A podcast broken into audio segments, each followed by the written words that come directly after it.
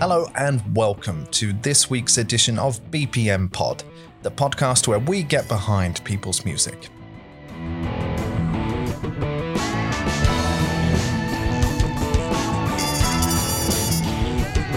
I'm your host, Ashley Grace Vendel. Thank you very much for joining. I'm uh, talking to you now from uh, the quiet and calm of the bedroom. Um, this is, you know, normally a noisy sort of environment these days with the kid around and being at home all the time, but now a little bit of peace to end this year. Speaking of which, today's episode we're going to be talking to a wonderful guest a little bit later on, the beautiful Chris Sinister, who is just a fantastic musician and uh, multi instrumentalist and just this absolute lover of music, who we're going to be talking to a little bit later on. But before then, I want to spend a little bit of time reviewing 2020. Well, 2020, what a weird year. And as I review it, I've realized just how long this year has been. It's been sort of sort of like the longest year of my life and also the shortest at the same time. A lot has happened. We've, you know, obviously got the ongoing global fuckery to deal with um, that is still messing up people's lives and you know well decimating businesses and families and that's kind of a depressing thing about this year is that there has just been so much going on and that's not even touching the political side of things the sort of social injustice side of things there's still been wars there's still been famines and it's it's overall quite a depressing picture when you look at it that way i guess however i will say that I do think there is a light at the end of the tunnel. And I do think 2021 will start to see some improvements. And I really hope it's pulled us together to tackle issues that face us all, whether that be a pandemic, climate change, or, you know, an alien invasion. I don't know. Don't know. Whatever it is. But I, I really hope it's given us this sense of togetherness that we can take into 2021. So one of the things though, that has really sucked this year is the music industry overall. Live music in particular has really suffered, and I hope for a much better 2021. However, this has still been a good musical year, not just on a sort of global scale, but even on a BPM pod scale. So this year, let's just do a quick review of the episodes we had on BPM Pod, and we'll go right from January. We started with uh, an interview with David Adams from the Acoustic Guitar Project, and that's a really good one. You should definitely go and check that out. We interviewed the band Forest Island, and we recounted my top 10 Warren Zevon songs. We interviewed Dean from the band Tidal Wave, and that was a really great episode, one of my favorites, actually, that you'll hear a little bit more about later on. Uh, we then went to Dresden before everything went crazy, and that was in the end of February, to talk to Orange Utan, Orangi Utan, depends how you want to pronounce it. Uh, four top guys who are doing this sort of stoner, psychedelic, heavy metal rock. Really, really enjoyed that. Then I talked to you about my top 10 Jackson Browne songs and my top 10 Queen songs and my top 10 Jason Isbell songs while I sort of adjusted to the uh, pandemic and saw my daughter enter the world. So uh, things went a bit crazy around then. We reviewed things from King Buffalo, from Heavy Happy, from from Heavy Heavy, from Gyoza. Uh, we caught up with Chris Weinhardt not once, not twice, not three times, but four times during this year over four separate episodes. We also reviewed stuff from Jason Isbell, Haim, Perfume Genius, uh, Fiona Apple. There's uh, quite a lot of things we covered in this year. It's way more than I thought. We looked at Molly's Peck's new releases. We looked at stuff from Neda Rahi. We looked at stuff from Birgit Jones. We looked at a lot of new things coming out there. Uh, we looked at um, the fate of BPM Pod back in autumn because that was when things all moved to Podbean, where it's hosted today, and the website closed down. We also talked to the band, brands Frog Frank, to Tarzan Grip, or Dom Jones of Tarzan Grip, and uh, Rookling, which is Jem Basata. And we also talked to Hans Anelson as well, longtime collaborator of mine and friend. We also looked at King Buffalo, by far the highest profile uh, episode we've had so far. And we went back to Birgit Jones as well to look at uh, what they're getting on there. And then we also looked at Kari Onstad and her work at the School of Voice Berlin. And that was the most recent episode. So we've had a lot of episodes this year. I think uh, not quite as much as the year before 24 or 25 episodes, but there's still quite good going for a year that's been completely messed up and where I've seen personal life changes as well. So thank you very much for sticking with the podcast for this long and uh, for enjoying all of these episodes and suggesting people to talk to as well. It's been really good to have your support, your comment, your questions. As you know, this is just a hobby project. So it really only works with your submissions and you've kept them coming. And um, I'm just really, really appreciative. So thank you very much for a really good 2020 here on BPM Pod. Now, one more thing before we get into the wonderful guest of today, Chris Sinister, to finish off 2020, I wanted to do a small review of 2020 in the form of the first ever and probably last ever BPM Pod Awards.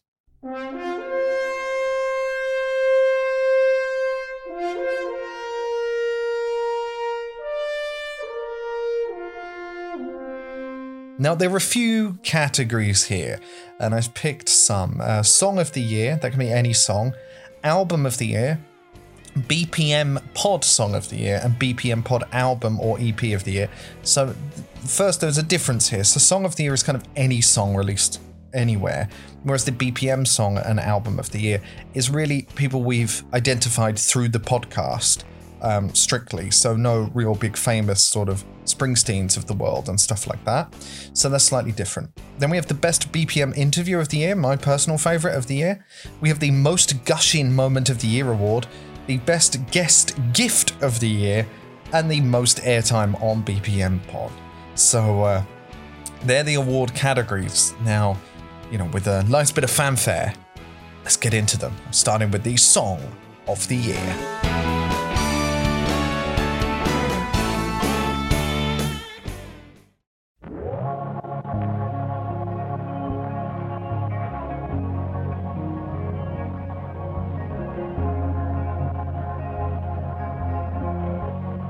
Could there really be anything else? Now, I've mentioned this song so many times here on this podcast, you should know it just by these few intro notes. This song, I Know the End, by Phoebe Bridgers, is not just one of the best songs of the year, it's one of the best songs I've ever heard. It, it just sums up so well the zeitgeist of this year the rage, the confusion, the trepidation, the melancholy, it's just such a great song for 2020 uh, from a wonderful album, Punisher, which we'll talk about again in a second. I love this song. I love the way it's got this breezy sort of finger picked acoustic at the beginning, which actually took me a long time to figure out, but then I realized it's extremely easy because it's in uh, open tuning and it's actually very easy to play after that and very nice to play. Um, all the way to the heavy, screamy end the video is haunting and shocking and disturbing and borderline scary. And it's just a wonderful song. There is not much more I can say about it. It's one of my favourite songs of the year. I definitely think it's Song of the Year, even if this isn't your genre. I think you can appreciate it. And uh, one of my favourite songs, probably of all time. It's like what would happen if someone is reborn as Jackson Browne in the modern day. And I love it. It's kind of apocalyptic, confessional, sad, all in one, and uh, it's just a great track. So that's I Know the End by Phoebe Bridgers.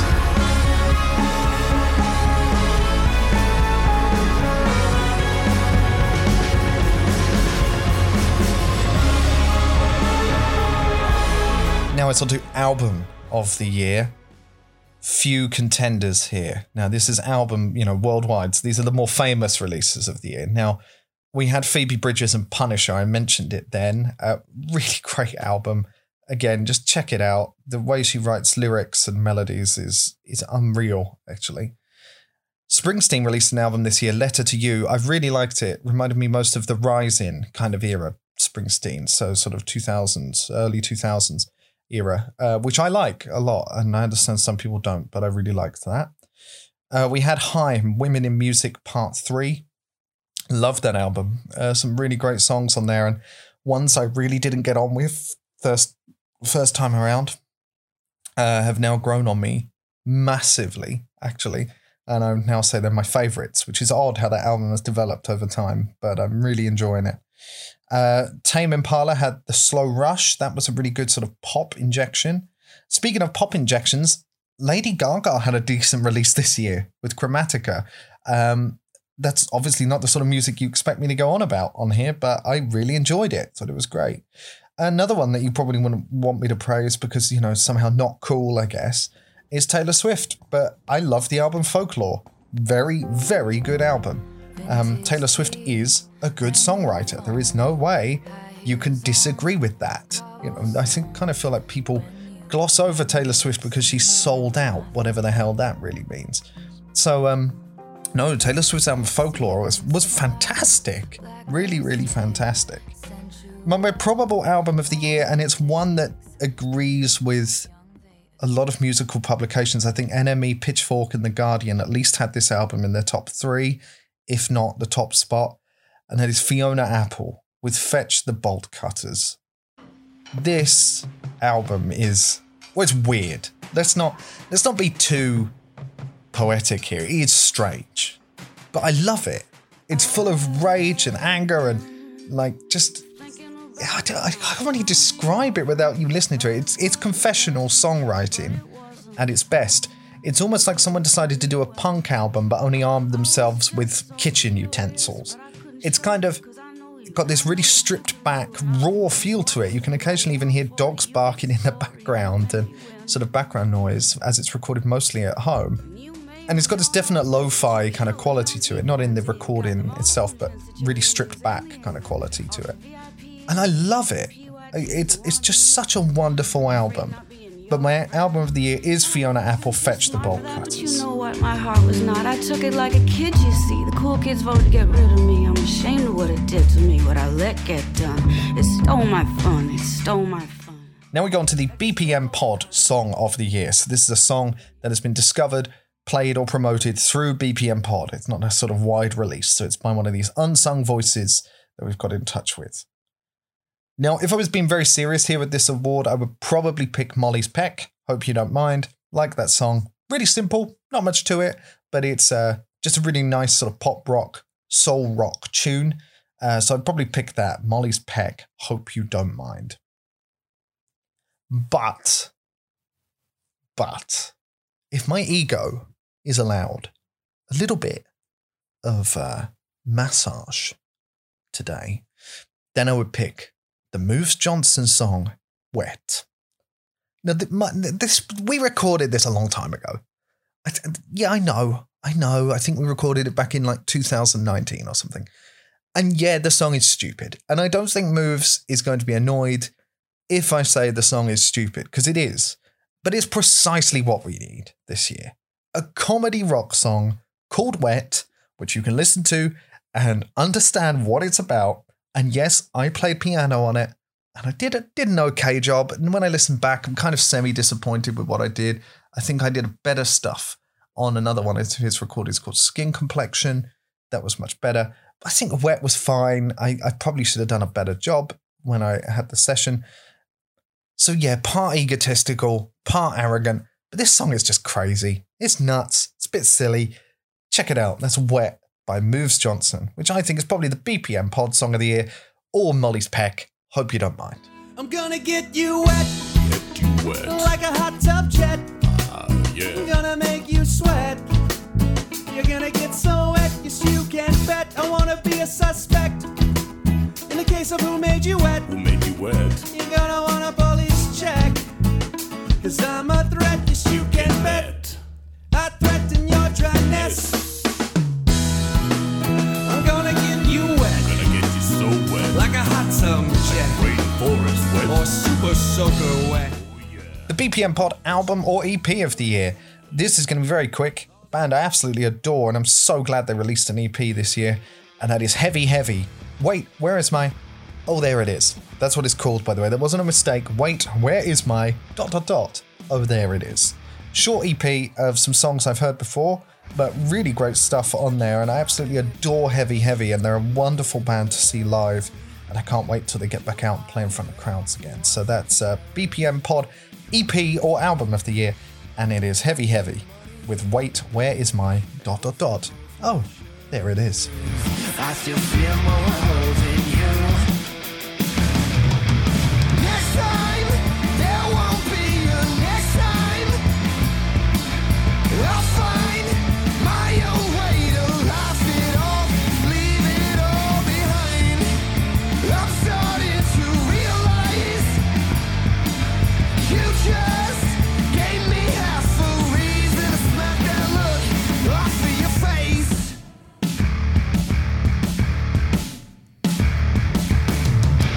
Best BPM pod interview of the year. These are my personal favorites. Now, I enjoy everyone who comes on this podcast. Don't get me wrong. I think I've only had, well, one probable bad podcast as we've gone along, and you know who you are.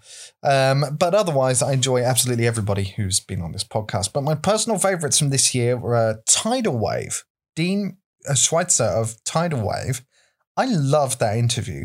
Uh, we had such a good time, and it was really before things went absolutely mental with uh, COVID and whatnot. So definitely go back and check that one out. But could there be anyone else than Birgit Jones here? I love talking to Birgit Jones. So I always call Birgit, but it's Birgit Jones. We had just the most insane interview. We were talking about Dream Phone or whatever it is, this game where you phone up people and pretend there's a date on the other end. And we talked about and like gigs and I got people's names wrong and I got the band wrong and I got their song titles wrong. It was it was just a calamity of errors. Um and it was just fun. Like a lot of fun. We had so much fun and it was just just an absolute blast to talk to them and really just took me out of the world and all of the stresses for an hour. Um, and I just really appreciated their sense of humor and their sensibility of taking the Mickey out of themselves and this sort of distance to real life that they have. I really enjoyed that. I loved it. Um, and so that is my favorite interview of the year. So I think the BPM Pod Interview of the Year award has to go to Birgit Jones.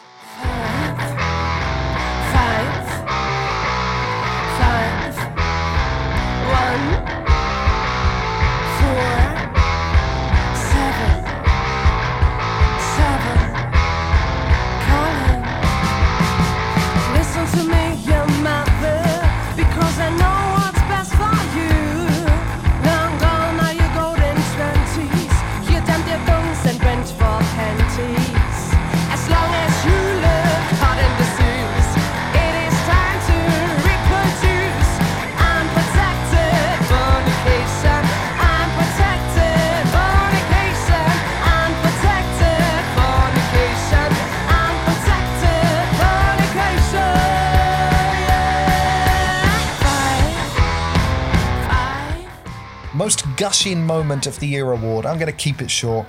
I got one of my favorite bands on this podcast, my absolute favorite bands, and that is King Buffalo. I loved talking to Sean from King Buffalo. They're a fantastic band. Really check them out. They're releasing a bunch of stuff. They released Dead Star this year, an EP, and they've just released a live album as well. Uh, go and check them out. That's King Buffalo. And I gushed through the whole interview because I am such a fanboy. But my most gushing moment of the year, the most gushing moment of the year award goes to King Buffalo. But if they weren't so fantastic, I wouldn't have done it.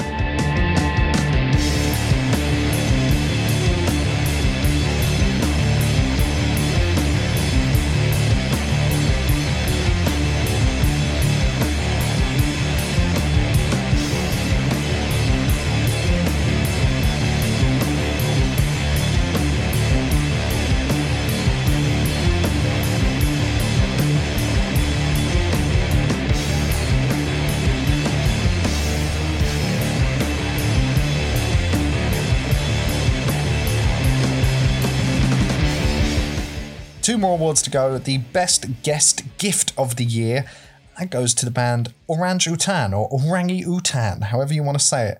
They not only put on a lovely spread of cakes and tea and things when I went to Dresden to see them and showed me around the area a little bit, which was really fun. They not only did that, they um, gave me a wonderful vinyl as a gift of the album Catastrophil, which is just really decent sort of punk rock album, uh, but blended with a bit of prog as well. And their vinyl was really great. It's lovely packaged. Uh, the actual vinyl itself is this wonderful sort of print. Uh, it's got a lovely booklet with it, with all the lyrics and some fantastic artwork, uh, some drawings. I don't know by who, but they're just really, really great. And that was the best gift I received this year. It was just such a lovely day. I had a wonderful time and really enjoyed talking to them and hanging out with them. And it was just such a lovely gift. And I really didn't expect it. But um, thank you so much, guys. That was really, really good. So their vinyl is called Catastrophile. It's out now and you can check it out. That's Orange Utan or Orangi Utan.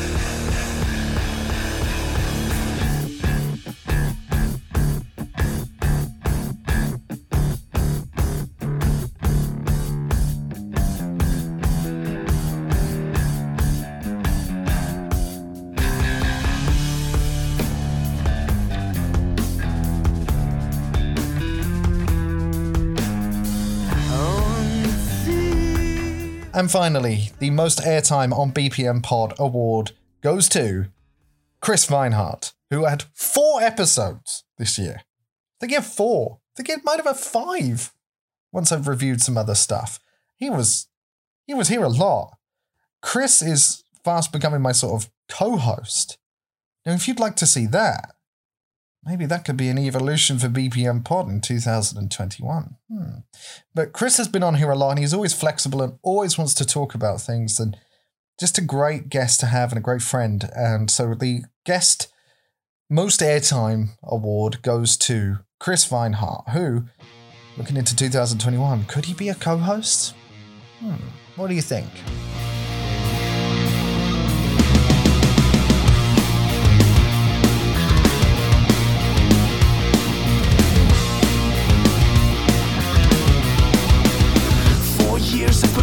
Circles, chasing dreams and looking for gold. But instead of getting rewarded, I feel tired, sick, and old. When I take a look in the mirror, there's a ghost staring back at me.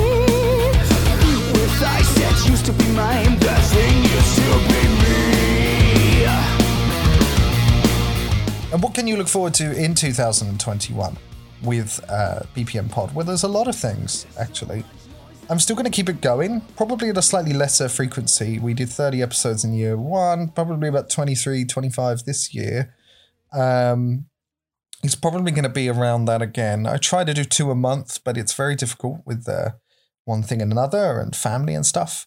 But you can expect some more, and we're going to go more global. Still, this year we've been to New York, we've been around Germany, we've been uh, to America again a couple of times, to uh, Rochester in New York. We went to the west coast of the US. We've been to Sweden. Next year, I think it's time to go even more international. And I would like to. This is an aim I'm going to set now because I am going to. I want to gush once a year about someone. You know, someone I really adore. Do you reckon we could get Phoebe Bridgers here?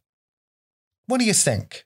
Now, admittedly, it's a podcast to celebrate the unsung musical voices, and she's totally not that anymore. But I have so much I want to ask her about her music and her journey and her friendship with Jackson Browne. It seems like she has a friendship with him anyway, um, which I'm envious of, but also so pleased about. Um, do you think we can get her on here? Maybe that's an aim for 2021 on BPM Pod. Phoebe Bridgers will be a guest. The gauntlet has been thrown down to myself to get Phoebe Bridgers on here. Oh, I'd love that, wouldn't you? Now, let's get into this week's episode.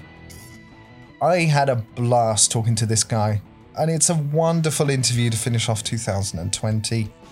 It's with Chris Sinister. Now, he's not just a bassist, he's a singer, he's a guitarist, he's a songwriter, he's a teacher, he mixes records, he's a session musician, he plays rockabilly, he plays metal, he plays soft rock, hard rock, bit of blues. It's crazy. This guy is one of the most musically accomplished guests I've ever had on here.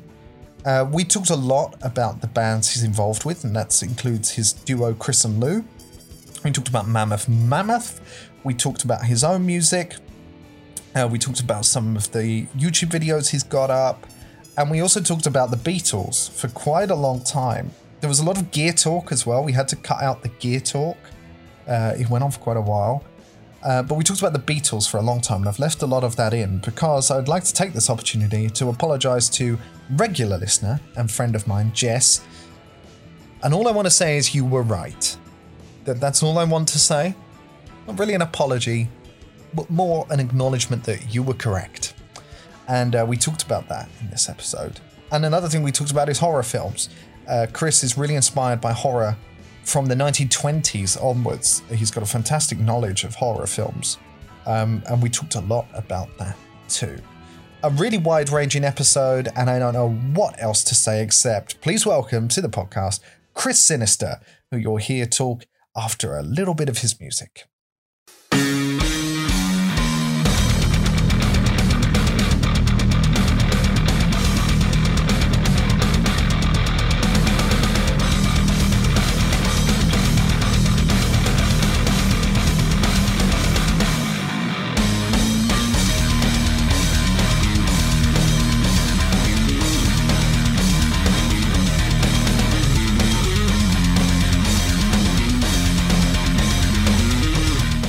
I'm Chris Sinister and coming from Italy about now 10 years in Berlin, 10 years living in Berlin. I'm a um, musician, profi musician, music teacher, bass player, double bass player. Uh, I have diploma at the music school in Italy in, uh, in Rimini and um, I'm also I do also reparations of effects, amplifiers, guitars, and basses. So all what's kind of about music, you know, I try to orbitate it, try to navigate it into into it 360 degrees. I'm mainly a rock bass player, rock guitar player, and singer. But I started studying jazz and swing at school, and uh, Oh. that's why that's where the double bass come from. Is it fair to say then you're like an all round sort of just music lover? Because you seem to have a bit of everything in there. yeah yeah yeah i like i like to to to to to, to grab a little bit of everything and putting it in my music somehow i'm coming mainly i'm coming that's also what where my my uh, nickname comes from chris sinister is because i'm a big fan of horror music Yeah. and uh, like classical composition of movies soundtracks and um, like uh, I'm a big big fan of horror punk. Horror punk, sorry. I'm a, uh, one of my um, favorite uh, artists is Rob Zombie. Hmm, yeah. So you know, like all this uh, monster related, monsters yeah. related um scenery. How do you describe the music y- like you make though? Because I've been checking you out a bit, and there's a bit of sort of rockabilly influence. There's a bit kind of like Mhm. psych rock influence, a little bit alt rock, hard rock influence. Like, right. how would you classify what you primarily release? Oh wow. Uh, Or maybe it's unclassifiable. That's also fine. it's kind of so what I, what I would say about that it's uh, I would call it rock and roll because my roots are actually in the old school rock and Mm. rock and roll that start from the 50s 60s 70s 80s Mm. uh, that's that's kind of my range of um, um, of um, how can I say of knowledge yeah, yeah.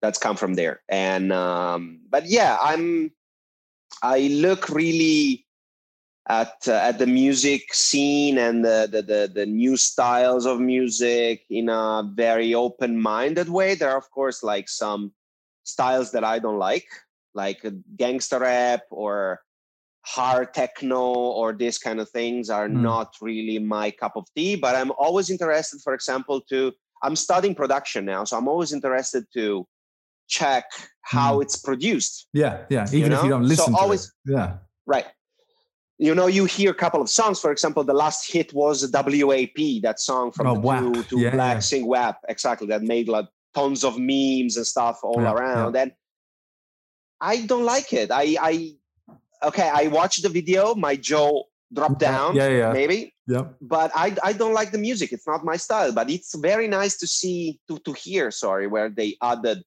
some kind of referments and some like uh, FXs, uh, Mm, some mm. sounds, and how they uh, they mix the bass or the bass tones or everything like that. So Mm, mm. it's like that's all uh, what brings me brings me to an open-minded kind of uh, Mm.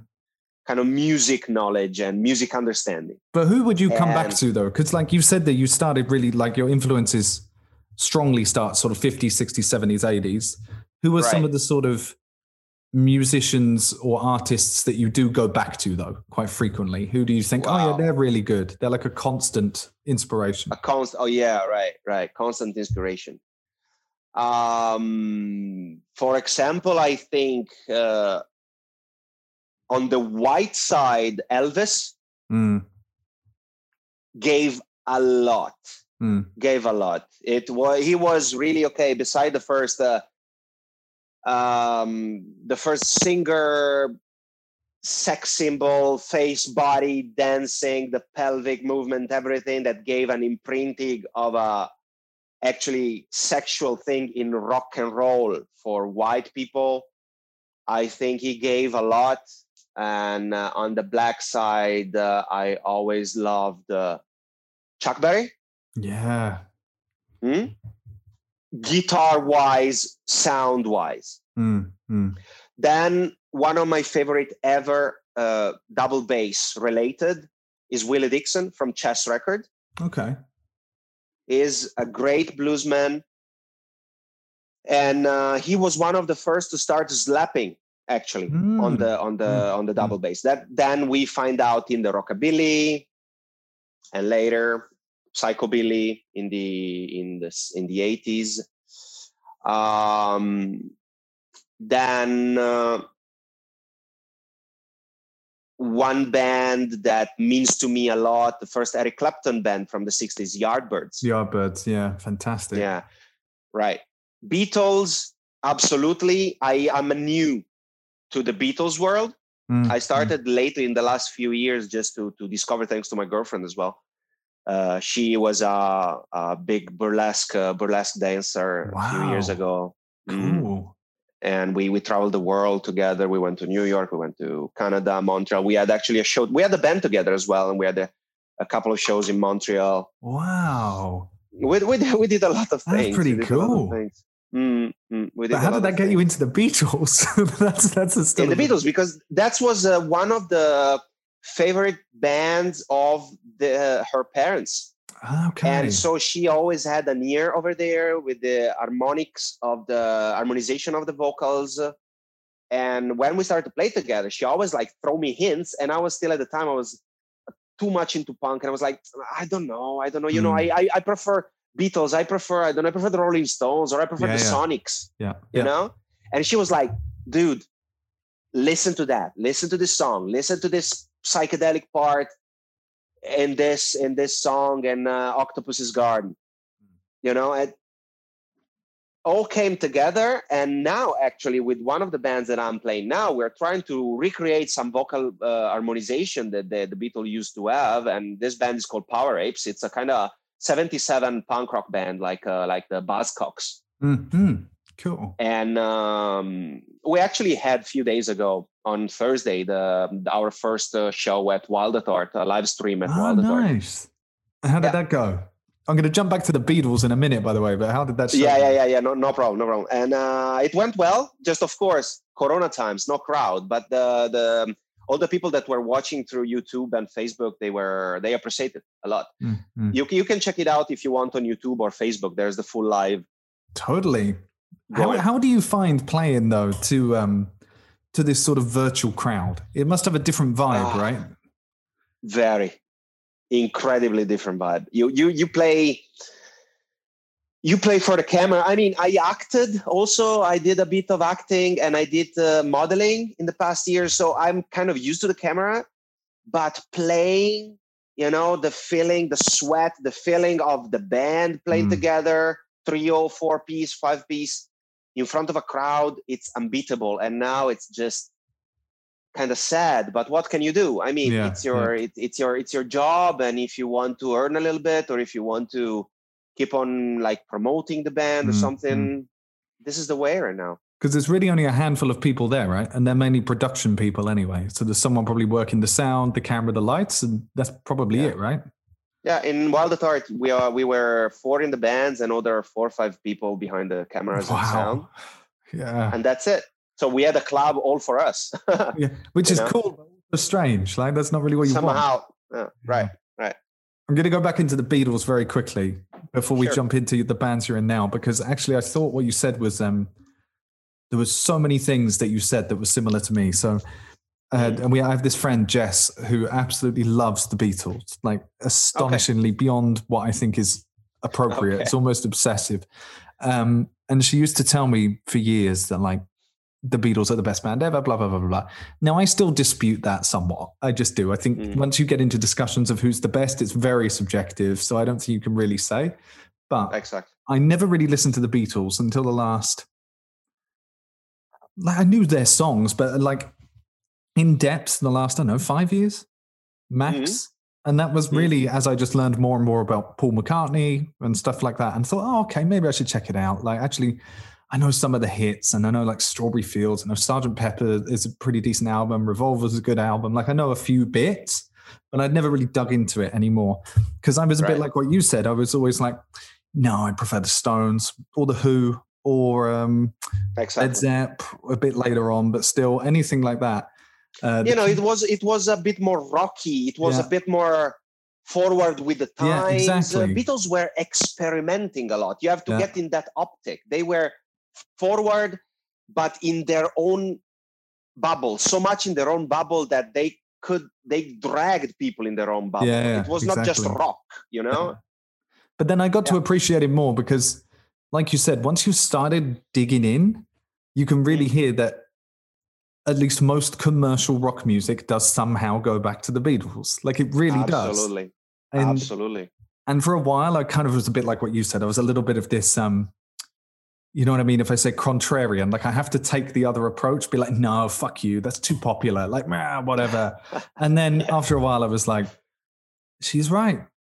like maybe they are the best band ever. Like maybe she's correct. Like because everything somehow ties back to them. I mean, you still have people today who try to sound like them, and I'm like, this is insane. No. That band was around like 60 years ago. Like,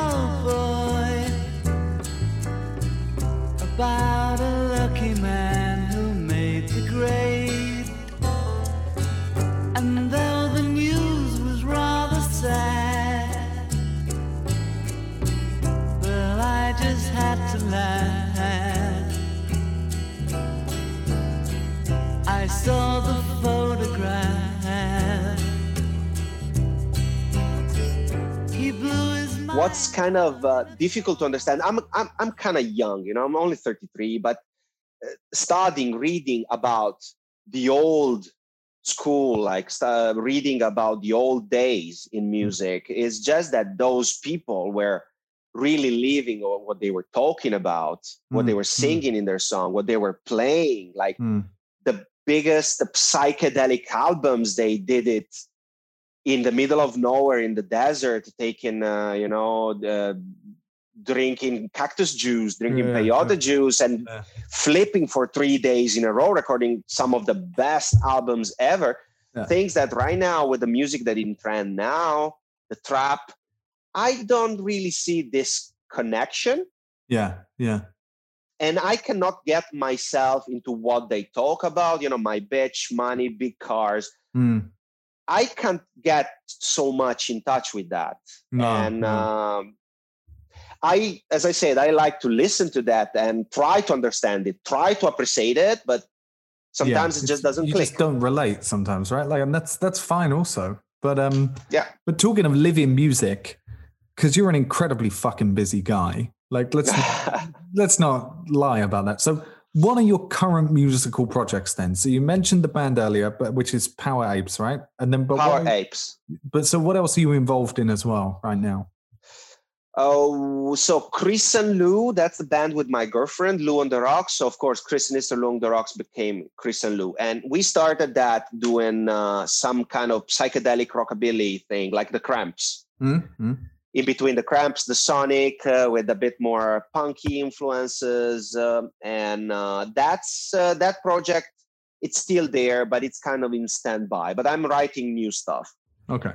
Uh, there's an album out. There are several videos, three official videos. So if you want to go and check it out, that Yeah, that's it. I've, I've got it up here in a tab actually. That, that makes terrible podcast material telling people what you've got in a tab. But um, Berlin dark rock and roll is how you put it. I like that. That's, Yeah, that's, right. that's a good good good genre there. Berlin dark rock and Yeah. roll. Yeah, yeah, I just like to pop it up something. As, as I told you before, I'm I'm considering myself just rock and roll, like like like the Motorhead. Yeah. Oh, yeah. Motorhead is another another one of the bands that I it will never get old to me. Motorhead. okay. Motorhead. Yeah, Always. yeah. right. At, at the moment, my daughter's favorite band. She she's only eight months old. She likes anything with a heartbeat. Like she's just fine with it. So there we go. That's great. That's yeah, great. she's going to be That's- she's that- totally into this. I think that and Iron Maiden are her favorites at the oh, minute. Oh wow. Okay. Oh, okay. great. That's so. Yeah, yeah, yeah. That's what get it going. You know, you will have a you will have a little rocker in a few years.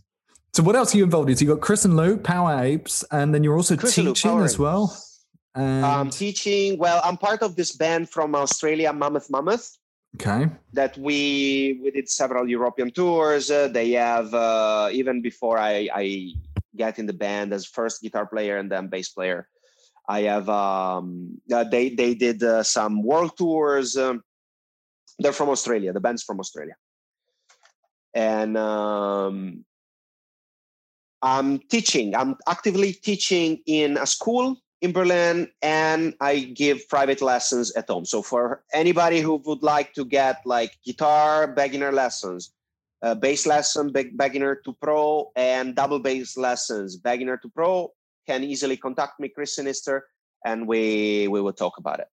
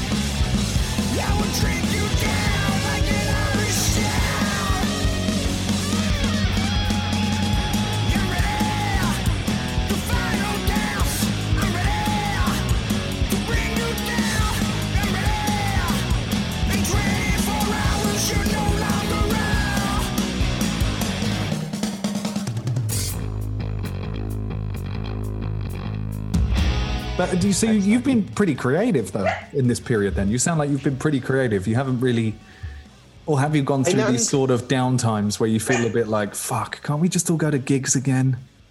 Yeah, I trust me. I have all that all the time. I have that all the time. That's that's really a, a basta. That's really a, um, a constant. It's Hmm. always back of the back of my head, in the front, in the front of my head. Aki, shush. Oh God. In the back of my head, there's always like, oh my God, I want to go back on stage. And in the front of my head, there is always, okay, let's place the camera. I want to record the song. Oh my Mhm. God, I need to, I need to finish that video to do that other thing. I have um, actually been able, even in 2020, to find from some some sponsors thanks to my video. wow. Yeah, uh, case sponsors, Cross Rock Cases from South America Nice. they just sent me they sent me something not long ago because I, I I'm collaborating with this guy um Federico that is from Argentina and it's called Kiremiko Kiremiko videos he does yeah, promotion for videos. I've seen it Right. around. Yeah, right yeah. right and we did a few videos together and he introduced me to this uh, company we did a video for the company and then the company sent me some goodies and top quality top quality actually cases and uh, and accessories for music um, I've been able uh, to to get uh, sponsorship from a brand from New York that does all like tuners and bridges and this kind of things for um, for basses and guitars called Hipshot. And that I've been able in that way I've been able to fix my my Rickenbacker. I have a Rickenbacker from 1979. That's my my weapon of choice. Nice. Yeah, talking about the Beatles, also Yeah, yeah. Paul McCartney nice- was using This it. nice jangly kind of like trebly Ah, tone to it. So so good, Yeah. so good, so good, so rock and roll, so good. I'm a big Tom Petty fan, and he was a sort of big Rickenbacker uh, advocate. Yes, exactly. So this really kind exactly. of poppy, jangly, like I don't know, but also like kind of growl tone. Like I really like it. It is. It's really, really. it is. It's neat. very, it's very rock. It's very rock and roll. You know, sixties, seventies. There's a lot of Rickenbacker around. Then in the seventies, the I think the sixties was more the guitar were very present, and in the seventies and eighties, the basses started to get much more Yeah, image yeah. and uh, getting you know popularity. Mm. And um, yeah, as a bass player, primarily bass player, I went for the bass. Pricey, but I love it. I see that right now having something like this, like my Rickenbacker or a very good effect, a very good amp, a vintage amp, it's uh, also a sort of investment. Why? Because unfortunately, unfortunately, uh, from my player side, from my player side, it doesn't unfortunately push you like um, um, average player, let's say, because a beginner goes for something that costs 100, 150. The beginner doesn't know if he'll if he will go on Totally, playing or something. Yeah, yeah. You know, the average player is the one that needs to experiment a bit, needs Mm. to is not leaving out of it, so Mm. he's working and is um, he needs to understand what's the difference between this instrument and that instrument this fretboard and that fretboard this body and that body this pickup that pickup so he needs to spend a little bit of money Mm. as a hobby but a little bit of money to understand all this Mm, mm. and a good instrument right now it's not affordable No, no. it's not affordable. You always, as an average player, you always have to head for something that costs uh, an okay price, talking about 300, 400, 500 euro, talking Yeah, in euros. definitely. And you find good stuff, average good stuff, you know. But if you want a very good instrument right now, it's it's something that like a lawyer could afford, a dentist Yeah, totally. and it's it's like uh, you know me as a teacher that when i want to address my my students to something i always have to downgrade sometimes and i'm like you know it's it's it's a pity it's a shame because i have this couple of students that are very promising but they still have to play some kind of cheap things because they're students and they cannot afford it Mm, mm. you know and i would tell them like no look go for a fender maybe a Mm. fender of this year Mm. or a made in japan you Mm, know or made in um, a made in japan better than a made in mexico but of course a made in japan costs 300 400 euro more than a made in mexico for a reason. Yeah. and so it's like you know it's like always difficult. And if you buy um, a, such a, a, a price range bass or guitar like my rickenbacker it's an investment. If you have a little bit of money it's an investment for the future because maybe in 20 years it got uh, double the value three Yeah, I was times say, value, it won't, it, well, exactly. Even if it lost value, it wouldn't be much considering what you paid. Like it would have, I mean, secondhand decent sort of guitars. Let's say you bought, paid 1500 euros or whatever for it new. It's still, even with a lot of use and it's not a good model per se, you're still going to be able to get a grand for it if you sell it secondhand, like in a few years down Exactly. the line. So it's Exactly. not like you've lost very much. Like, Exactly. so. I, in they- the they- worst case scenario in the worst case scenario, exactly. They do retain their value for sure. But I know what you mean. But then it does get to a point, I guess, where the quality and the price that it goes up. I tend to find it's kind of like a stepped curve of sort of quality Yeah, and price. Because the It is. beginning, low budget, you might have a few little ones, low budget that are okay. That you would never go on stage with them, but they're fine, like just to practice at Right. home or whatever. right But Right. then I think you're right. Around the three to sort of 800 euro mark, you can get a really fucking good guitar. Like that's a decent guitar in that in that brand. yeah decent guitar decent guitar if you can go a bit more to a thousand, you're really in like good level now. Now you're pretty comfortable. Anything you buy there is going to be solid, like regardless. But once you get to a certain level, those benefits do start to go off a little bit. It's kind of like, mm, is it 300 euros better than that one? Like, well, I don't know, probably not. But I think between one that's say 200 euros and a thousand, yeah, there's a lot of fucking difference, like a hundred percent. Absolutely, absolutely, absolutely. But still, you know, a thousand euro. We're talking That's a lot of money. I've never euro. spent that on a guitar ever. Thousand euro is three months of rent. You Yeah. know, it's like, okay, so I'm a student or I work in a restaurant. how can I afford a thousand Yeah. euro guitar? But I want a very good guitar. Of course, you go secondhand, Yeah. but then there it's like getting a secondhand car. Mm. You have to go check the instrument. You have to be sure of what you're talking about, and you have to, because even a secondhand guitar, you are spending eight hundred thousand euro. Yeah. Yeah. It's you know, it's it's it's it's an important amount of money.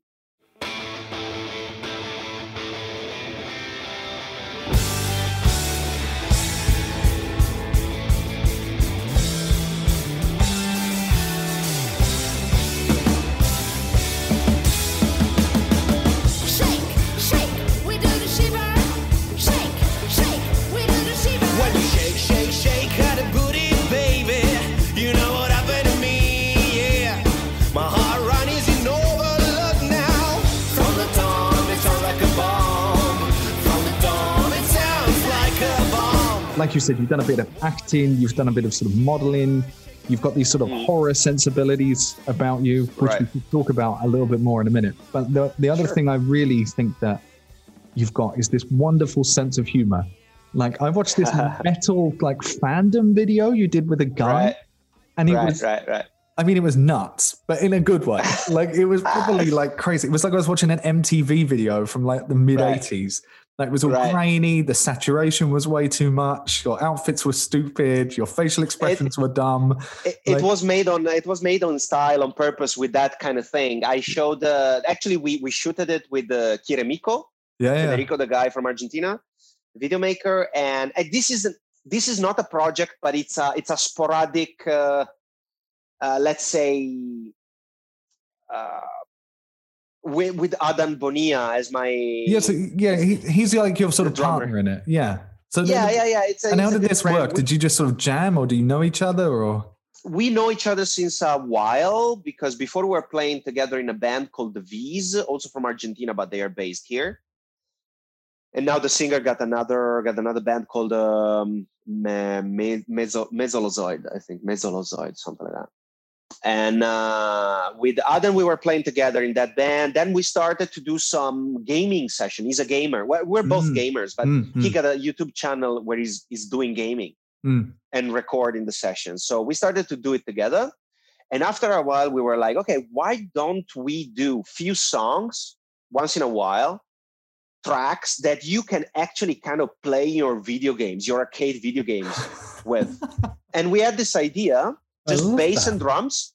Yeah, Yeah. you know, just bass and drums. And um, and those two came out. So the first one was Bruce Lee that came out like last year, and uh, they they are very kind of motor song, you know, engine song, like Yeah, it's like, a train montage, like an '80s right. montage kind of thing. Exactly, exactly. And uh, that was the first one, and last one is the fandom thing, like a Double Dragon, Super Double Dragon that we released.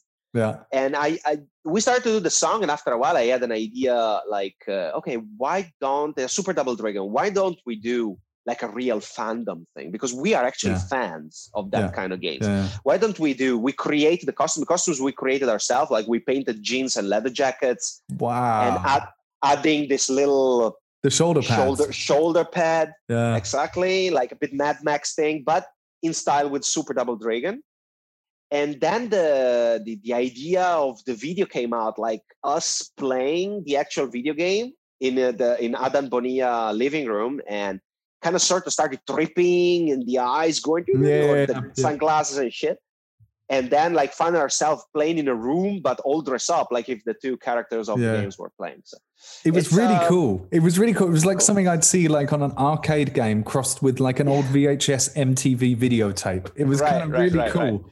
Had this really like bizarre faded like like kind of style to it, which I really loved. And it sort of felt like I'd also taken drugs at the same time. Like it was it was really that, was, that was the feeling. Yeah. That was the feeling that I wanted to get.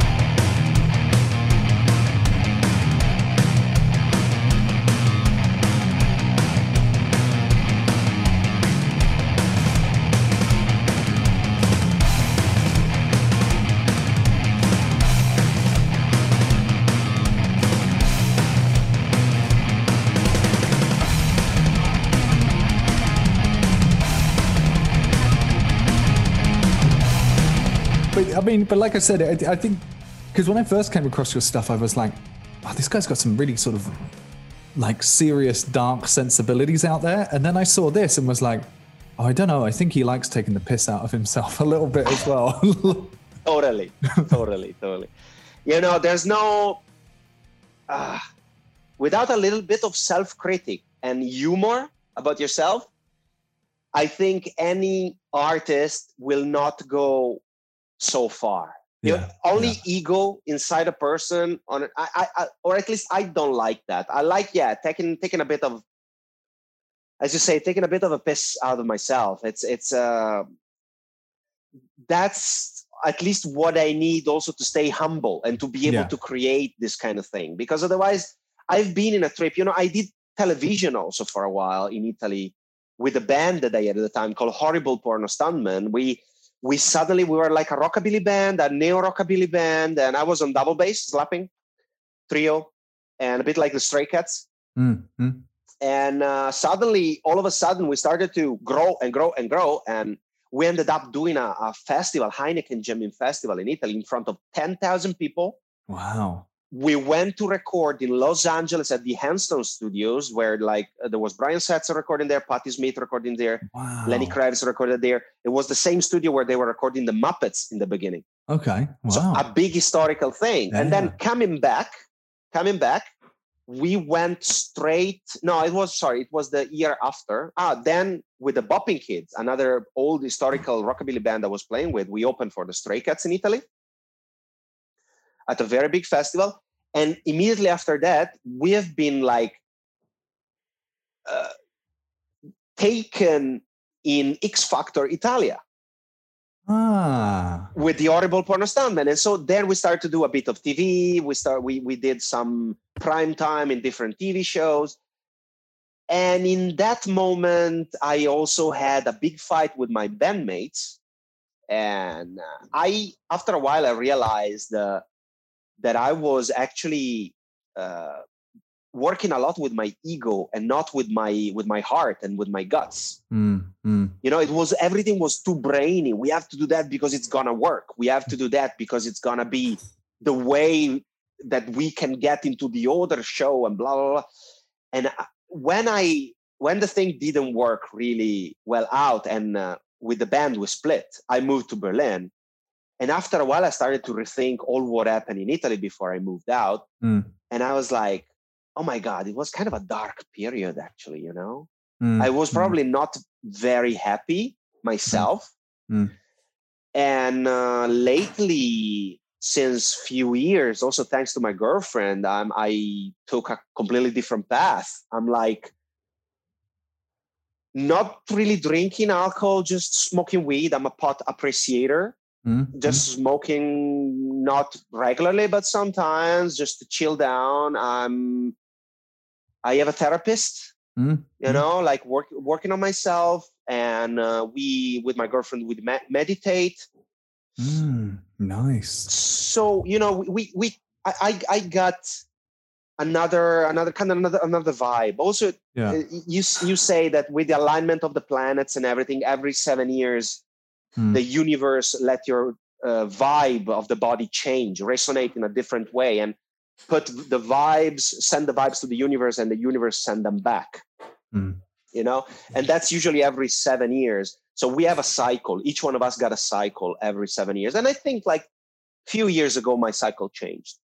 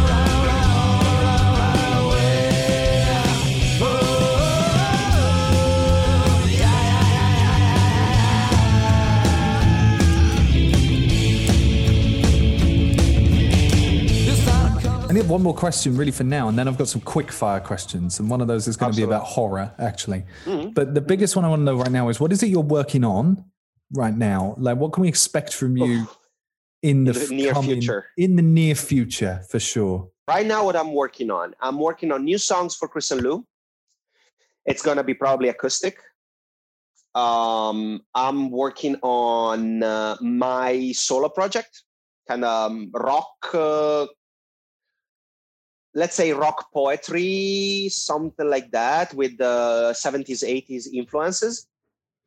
I started uh, a project with a few friends where i'm singing and playing bass. It's a trio.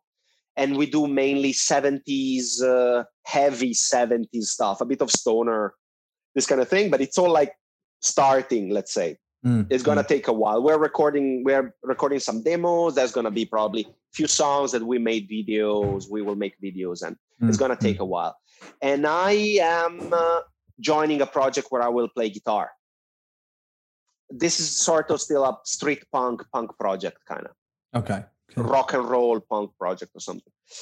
And so this is what's going on at this uh, very moment. Who knows what the 2021 will bring? Mm, mm. No, no idea for now. But right now, my my head is here and uh, like planning the future with my family, with my little monster dog and my and my and my girlfriend. Where can And, people find out uh, more though? Like, because say, say, like you say, you've got a lot of this coming up, and you don't know when stuff will be out, like when. But where can people find out more? Where's the best place to keep in touch? So they can follow anyone. Anyone can find me on uh, Instagram, uh, Chris Sinister or Mr. Sinister Chris, M R Sinister Chris altogether. Facebook, I'm very active. Instagram, Facebook. I have a Twitter. I have Tumblr. I think Tumblr is dead, but I still have it. I have, uh, yeah, you know, I have TikTok as well. I'm not really using it, but it's there. Yeah. I I, I hate the the the, the, the, thumb movement. Only, only when- only when I slap the bass. Only when I slap the bass. For the rest, it's like nah. Nah. No, I don't use it. I don't use TikTok at all. It's completely passed me by, and I'm about the same age as you, and it still passed me by. Like I'm just like, oh, I don't understand. it's for i think it's for the younger generation it's like it's so you know it's everything so fast in front of your eyes tuck, tuck, tuck, tuck, tuck, tuck, tuck. it's, it's a bit too much, for me. But then, so and then you've got a website as well, right?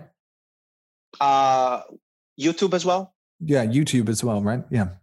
And it's all Chris Sinister. You're pretty easy to find. I must admit, you always type it in always and you're Mis- everywhere. mr sinister chris or chris sinister and then Exactly. there you find all links and everything everywhere Now, before Right. we go, I want us to do some quick fire questions, if that's okay. yes But yes people normally disobey these and they'll give me five minute answers for all of them, which is nice, but they're Yeah. supposed to be quick. So try to keep it to sort of 30 seconds, quick ones, just top of your head. Ah, i'm well trained of that i'm well trained You're of that. fine on this. test me test me I want to talk about horror very quickly. yeah Because you said Yeah. you're really um, influenced by different sort of horror influences and sensibilities and stuff. What would you say your main horror influences, or who are your main horror influences? Is there a particular film or director or style or? Okay. Um, past era, I'd start from uh, Méliès, Trip on the Moon. Then we go to um, Murnau, Nosferatu, Nothing. Yeah, yeah, 1922. yeah. Uh, we go to movie even today. Like yeah, yeah, Cabinet of Dr. Caligari. Uh, 70s, 70s. Uh, we can go with um, The Hills of Eyes. mm, yeah, right? 80s, sev- uh, between 70s and 80s, Sam Raimi, Bad Mhm. Taste. Uh, I was just gonna say, uh, is there Sam Raimi in there or John Carpenter or something? There's gotta be. ab- like abso fucking lutely, abso fucking lutely. Yeah, The Thing, 80s, The Thing from Carpenter, absolutely. Um, um, Sam Raimi, we got uh, no, sorry, Peter Jackson, Bad Taste. Mhm. Peter Jackson is the, who did uh, Lords of the Rings, of the Rings, uh, yeah. King Kong with uh, with uh, Jack Black. Uh, mm, mm. Now, Sam Raimi did uh, my favorite ever, Evil Dead. Yeah, yeah. I was gonna say Evil Dead is the hint I get that has influenced Yes. you a lot. Like Yes, that would have been my guess. I would have put some sort My of like money on. favorite ever for the comedy, for what he got inside, because it was a low budget movie. That was so good. So it Yeah. was the moment for those kind of movies, but it was. Mm. Sorry, I'm actually get, getting I think too long. You gave me 30 totally seconds. I'm fine. going on Totally on. fine. This is also fun. I'm a big film buff, so this is totally okay. Okay, that's so good. Um, right, still 80s. What we got? Another killer movies from the 80s is Phantasm. Have you ever seen that? No, never seen it. It's a the story. It's it's kind of a magic wizardry sorcerer horror movie on the vibe of Hellraiser somehow. Okay, right. Because I, I quite But- like Hellraiser, but even though Hellraiser's the critics don't, but Great. Yeah. Yeah. but, you Critics know, also their Critic is like yeah, fuck, fuck. don't care about the critic. Um, um, um, um, um, um, um. Phantasm is the story of this inventor sorcerer that kills everybody getting contact with with a with a spheric metal ball. And this spheric metal ball, it's basically kind of magic, and you got every kind of I'm reading it weapon now. inside. I'm reading it now. A supernatural and malevolent undertaker who turns the dead of Earth into dwarf zombies to be sent to his planet and used as slaves. What the hell? yeah, yeah. But it's a, it's a great freaking gore movie. It's good. Okay, all right. And then what about modern horror though? Like when we talk, say, 90s upwards. 90s upwards. Blair Witch Project blew my Yeah, mind. The first one. be. Yeah. The Ring, I liked it very Mm-hmm. much when I was younger. Right now, it's probably meh, but The Ring, I actually appreciate it. Mm. Uh, there was another one, Rec, R E C, Rec. Yeah, no, I've never seen it. I know of it, but I've like never seen it. It's Um, cool. It's cool. The Spanish version, not the American version. Yeah, They're gonna say, basically the 'cause the same. American version I remember is a remake. I know that, but um, it's a remake. Yeah, it's called seen it. Quarantine. Called Yes, Quarantine. yeah, yeah, yeah. Yeah. And the Spanish version, to be also a low budget movie, it's very, very, very good. I Hmm. loved it. The first one, I, the first and second, I love them. Okay. Uh, newer, let me think. Newer, newer, newer, newer. 2000 Halloween 2018. What is your favorite musical item? Now that can be a pedal, it can be a guitar, it can be whatever it is. But your favorite musical item? Oh wow, this this is a hard one. Uh, this it's going to change I- sometimes as well, right? Of course it right right because yeah i like to i like to to to, to change stuff Ooh, favorite musical item so i have um oh the mo- the funniest one is this What the hell is that? let's see if it works still I'm, uh, oh my god! So it's like something that's shaped like a quaver, if they're musical terms for people, that has a mouth and buttons. yep That is the weirdest thing like I've seen in a long time. Actually, that's bizarre. this this is a gift from my brother my beloved brother and uh, it's called a ho- hot, hotamatone hotamatone we with my brother we always make like the, um, the, the the the the race to the stupid trashy related to us uh, gift and he, he bought me this one it, it's you see it's basically a note it's a note yeah, it's a note. It's like a quaver It's that you would a- have in music. exactly. Yeah, but you you can play it like a little bit like a saxophone because you play up and down here and you got a touch bar that it, it makes notes and with this one you can modulate the notes so yeah it's, it's kind of a japanese japanese stupid little thingy I love that. I'm gonna have to find one of these. That's brilliant. if you check it out on youtube there are even like the big big version and there are people doing concerts with those like like if it was a guitar or something like that. What? Okay, that's Yeah. cool. I've, you've taught me That's- something completely new. sold Um, it's sold Two more. What's the, a song you wish you'd written? Uh wow. Oh man. Um wow. Wow, wow, wow. Uh I think the first one that comes in my mind that I love, it's uh, more human than human, White Zombie, pre-Rob Zombie era. Okay, I don't know it. but- It's a, it's a great song. It's like the, the guy is kind of rapping on top. That's Rob the Rob Zombie style, and it's a very kind of '90s grungy but metal track. It's it's something very unique. Hmm, one to check out for sure. Oh Um, well, wait, wait, wait. Okay, it's between that and uh, I was I was a teenage werewolf of the Cramps, and actually I was a teenage werewolf. I uh, with Chris and Lou we did a video. Ah, if you want to check it out. check that one out too. Um, musician, living or dead, you would like to just talk with. Don't have to make music with them, just chat. Oh God. Ah. oh God. Okay. Uh, I don't know if you know a band called Gwar. G W A R.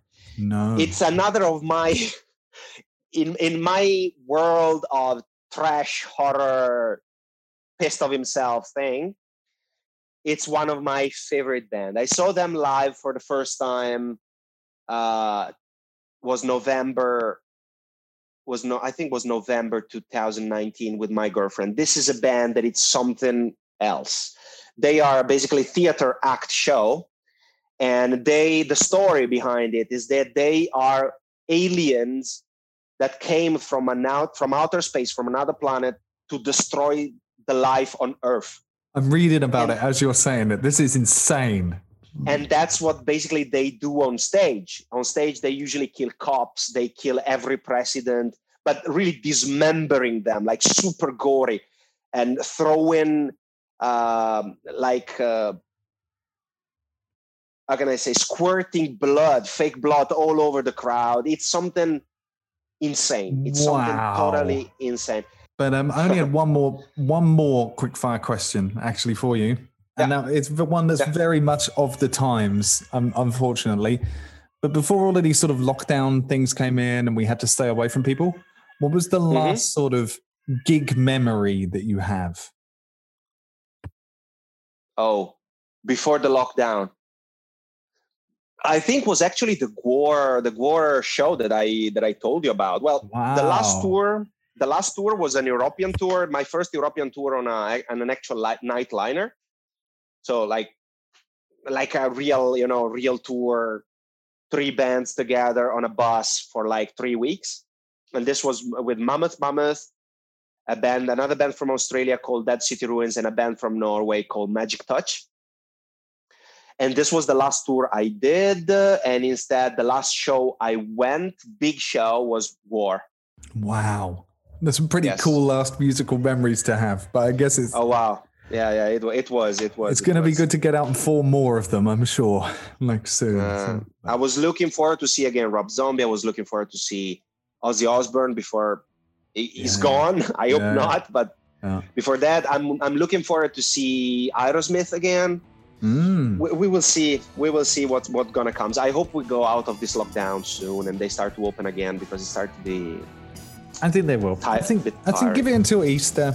I think we've got a bit of a hard winter, but I think we're going to start seeing some big improvements sort of spring, which I'm really, Hopefully, really hopefully, yeah. excited about. So, hopefully. Chris, thanks very much for this. Really. Hey, you're very very much. welcome. And that's it for this podcast on BPM Pod. And that's it for 2020. Thank you very much for listening this year. It's been great to have your support, and I can't wait to see you in 2021. It would be nice if we could all meet up at some point. It had been planned for 2020, we'd have a fan meetup back in April. I was going to do it somewhere and we'd have a fan meetup, uh, have a few gig, uh, have like a gig at the same time, invite some local media, have some performances from people on there as well, from past guests and future guests. But, you know, with one thing and another, it became very difficult to do. But hopefully in 2021, we can all meet up again. We can celebrate unsung musical heroes wherever it is we are. So I only want to say as we go into 2021, keep buying music, especially the music of artists you like. It doesn't cost much. It costs a few dollars or euros or whatever. And now you're not going out and buying beer and pizza. You could definitely afford it. And it makes a lot of difference to these artists' lives, these small contributions you can do here and there. So definitely keep doing that when you can. Uh, keep finding these ways to support artists, whether that's merchandise, whether it's just downloading something and paying one dollar or whatever it is for a song, or downloading their album for ten dollars, or buying a poster. I don't know.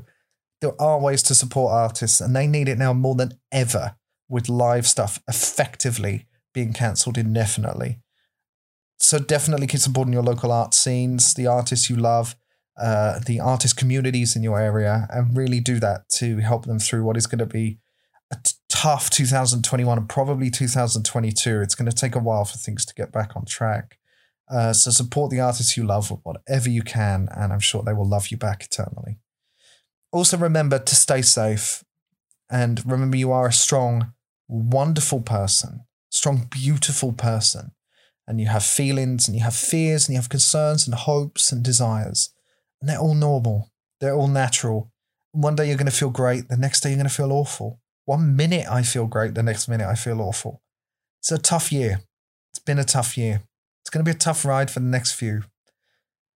And it's totally fine to feel how you feel. And if you do feel that you need help, you can get help, whether it's from a friend, a family member, a colleague, a boss, or even some sort of paid support or therapy. Definitely seek the help out you need because that doesn't make you weak, that makes you strong. To find your vulnerability and admit it and then want to deal with it. That makes you an incredibly strong person. And you're going to need that support. People are going to need your support more than ever. So definitely tap into that. Admit your failures, admit your fears, admit the things that scare you, find the people who can help you tackle them.